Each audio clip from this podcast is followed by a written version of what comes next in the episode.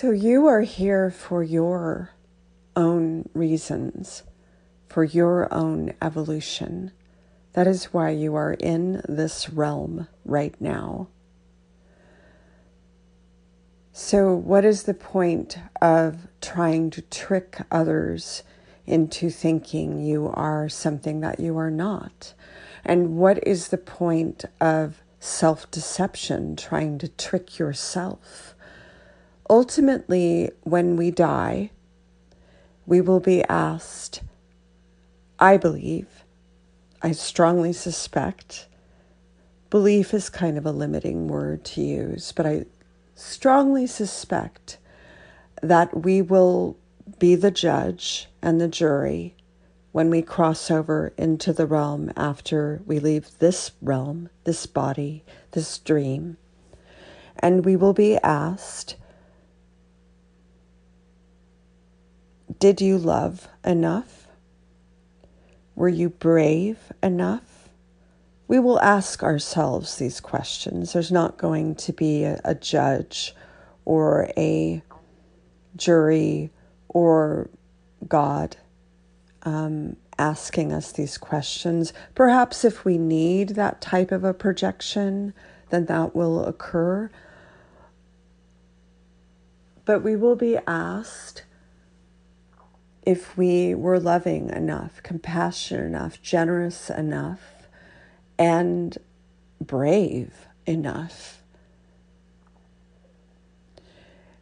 And we will determine if we pass the test, not another person, not another being. And so I think we have a misunderstanding of what karma actually is. And There are many stories of those who have crossed over to the realm we call death or the afterlife, another dimension, whatever word. It's just words, whatever word works for you. That we will actually get to experience the effect of our behavior. Um, assume the feelings of another when we've been beautiful and brilliant and when we've been awful and um, awful jackasses and, and not brilliant and not and cowardly and um, snippy. We'll get to experience all of that. So um, I think when asking the question, what is the meaning of life and what is this all about?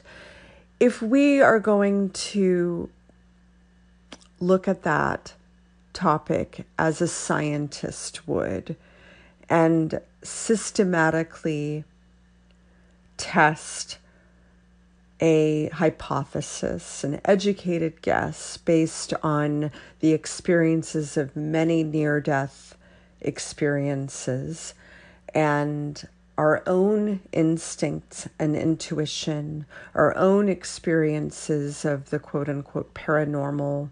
Everybody's had some experience that could be put in that category um, of supernatural or paranormal. And I personally would conclude that there is something to this realm that is like a school and that we are here to learn and evolve and have experiences and have fun. Absolutely. I do think the analogy of it being like a game is a very apt one. And uh, I mean, if we are ultimately of God, a lot of people are uncomfortable with the idea that we are God, um, whatever language works for you. We are of God and we are infinite and eternal. And I think really it just kind of comes down to boredom in in the realm of eternity and and being everything and nothing at the same time um we have created experiences to have different realms.